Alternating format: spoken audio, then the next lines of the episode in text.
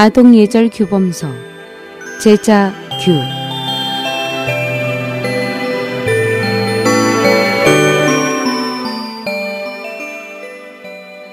제자규는 청나라 강인 연간에 선비 이육수가 쓴 책으로 당시 많은 주현에서 어린이 교육용 교본으로 선정되었으며 그는 제자규를 쓴 공원으로 세상을 떠난 후에 산서 강주 소년사에 모셔졌습니다.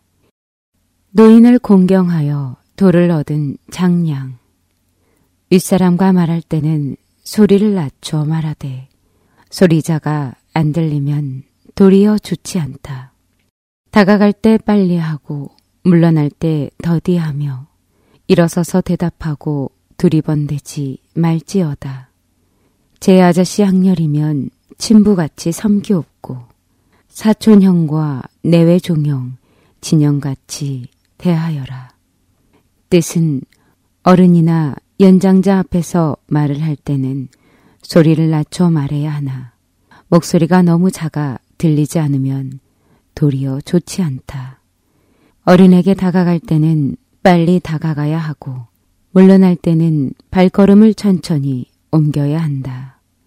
어른과 대화할 때는 일어서서 어른을 쳐다보면서 대답해야 하고 여기 저기를 두리번거려서는 안 된다.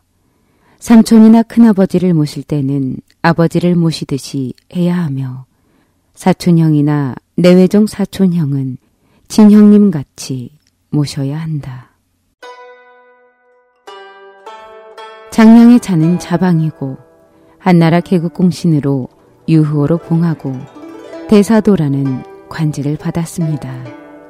장량이 어린 시절 강소성 합의현에 이교를 지나는데 마침 큰 눈이 내리고 있었습니다. 그때 머리에 검은 두건을 동여매고 황색 옷을 입은 노인 한 분이 신발을 다리 밑에 떨어뜨렸습니다. 노인은 장량을 보고 신발을 주워 달라고 부탁하였습니다.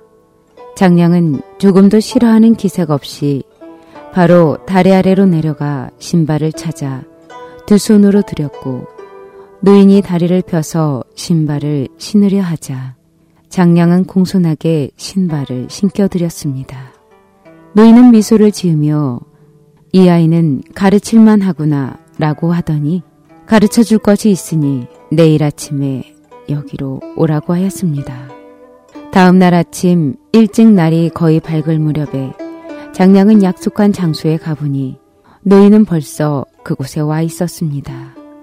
노인은 장량이 자신보다 늦게 도착하여 돌을 전해줄 수가 없다라고 했습니다. 이날 후로 장량은 세 번이나 약속 장소로 나갔습니다.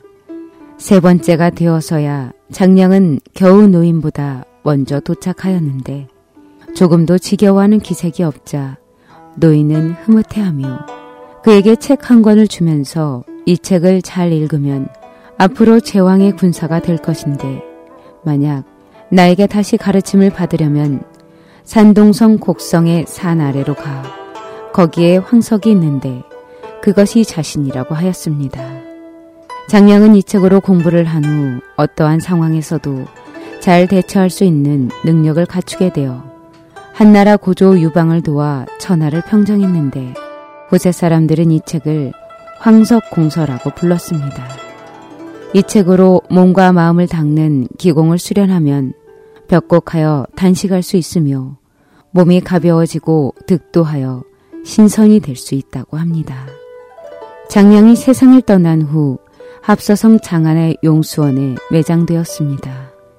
서한 말년에 정미 지난 때 농민들이 정미군을 조직하여 곳곳에 관원과 군인들을 붙잡아 살해하였습니다. 당시 어떤 사람이 장량의 묘를 발굴하여 보니 황석 베개만 보이고 장량의 시신과 옷은 보이지 않았는데 그때 갑자기 돌베개가 마치 유성처럼 허공으로 날더니 사라졌다고 합니다. 장량은 신선 세계에서 태연 동자가 되어 태상노군을 모시면서 선경에서 논일었습니다. 장량의 팔대손 장도릉도 출가해서 돌을 닦았는데 득도하여 신선이 되어 항명산에서 백일 비승하여 곤륜산 서왕모를 아련하러 갔을 때 장량도 그 성회에 참여하였다고 합니다. 이 이야기는 선전 수비에 실려 있는 것을 각색한 것입니다. 선전수비에 나오는 장량의 이야기에서는 벽곡 시의 백일비승이라는 말이 나오는데 그 뜻을 살펴보면 벽곡은 단곡이라고도 하여 모든 곡물을 먹지 않고 족은 목피만 먹는 것으로서 사람은 그 정신이 육체에 속박되어 있으며 육체는 음식을 먹음으로써 보존되기 때문에 절식하면서 화식을 끊으면 정신도 자유로워져서 오래 살 수 있다고 합니다. 그러나 수련계에서 말하는 진정한 벽곡은 물과 음식이 없는 절벽의 동굴 같은 곳에서 아무것도 먹지도 마시지도 않고 수련하는 것을 진짜 벽곡이라고 합니다. 수련 성취하지 못하면 그 안에서 죽어야만 했습니다.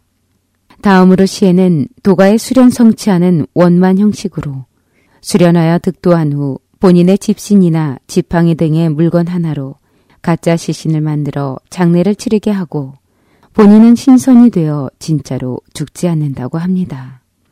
마지막으로 백일비승은 대낮에 육신을 가지고 하늘로 올라간다는 말로 도가에서 득도하여 진인으로 수련 성취되면 자신의 육신을 도체로 수련하여 그 도체를 가지고 하늘로 올라갈 수 있다고 합니다. 인간은 누구나 수련하여 전신의 맥이 열리면 뜰 수 있는데 이는 인간의 본래의 능력이라고 예부터 수련계에 전해져 내려오고 있습니다.